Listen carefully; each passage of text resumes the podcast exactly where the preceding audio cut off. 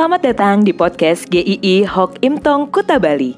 Penginjil Ray Reginaldi akan membagikan renungan harian singkat untuk membawa Anda mengenal dan menyembah Tuhan Yesus, bertumbuh dan menjadi murid Kristus, serta berdampak untuk banyak orang. Jika Anda merasa diberkati melalui renungan ini, silahkan bagikan podcast ini agar orang lain juga diberkati. Inilah renungan hari ini.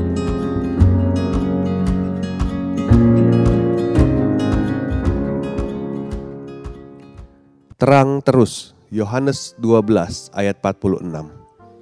Aku telah datang ke dalam dunia sebagai terang, supaya setiap orang yang percaya kepadaku jangan tinggal di dalam kegelapan. Apakah ada yang ingat tagline sebuah merek lampu yang berbunyi, terus terang, terang terus. Wah, ini kata-kata yang begitu kuat. Terus terang dan terang terus. Ada satu jaminan bahwa produk tersebut akan terus memancarkan terangnya. Gak ada matinya. Bisa diandalkan di dalam kegelapan. Ini tentu sangat baik sekali kalau terjadi di dalam kehidupan kita sebagai orang percaya. Kita terang terus. Tetapi pertanyaannya, apakah kita sudah menjalani hidup dengan terang terus atau gelap terus? Bagaimana kondisi kerohanian kita hari ini? Kalau kita sebagai anak-anak Tuhan yang sudah percaya kepada Tuhan, seharusnya hidup kita terang terus. Apa artinya hidup percaya kepada Kristus? Pertama, Kristus yang datang kepada kita. Dikatakan, aku telah datang ke dalam dunia sebagai terang. Manusia sebenarnya tidak punya kemampuan untuk mencari Allah.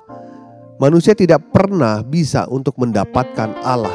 Manusia hidup dalam keadaan yang benar-benar terisolasi di dalam kegelapan. Tidak ada satupun yang bisa mengubah kondisinya atau mengeluarkannya dari kegelapan itu. Harus Kristus yang datang. Kristus yang berbeda dengan dunia ini.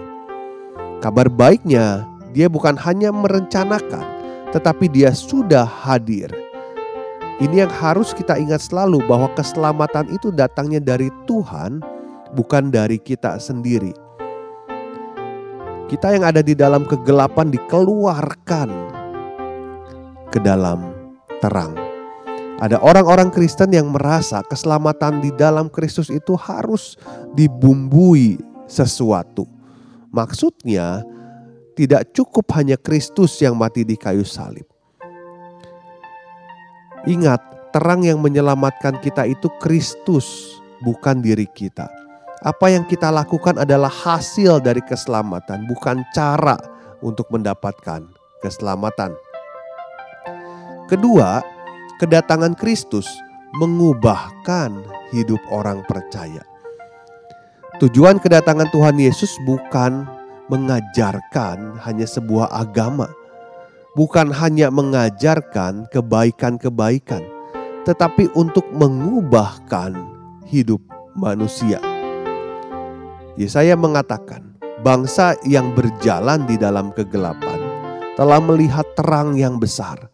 Mereka yang diam di negeri kekelaman, atasnya terang telah bersinar. Yesaya 9 ayat yang kedua. Semua orang berjalan tadinya di dalam kegelapan. Kegelapan yang berarti tidak ada kehadiran Allah di dalam hidupnya. Sebaik apapun hidup seseorang di dalam dunia ini, tapi tanpa kehadiran Allah akhirnya berjalan menuju kegelapan yang paling mengerikan, yaitu kehidupan tanpa ada relasi dengan Allah. Sebuah hukuman kekal, kondisi yang sangat menakutkan.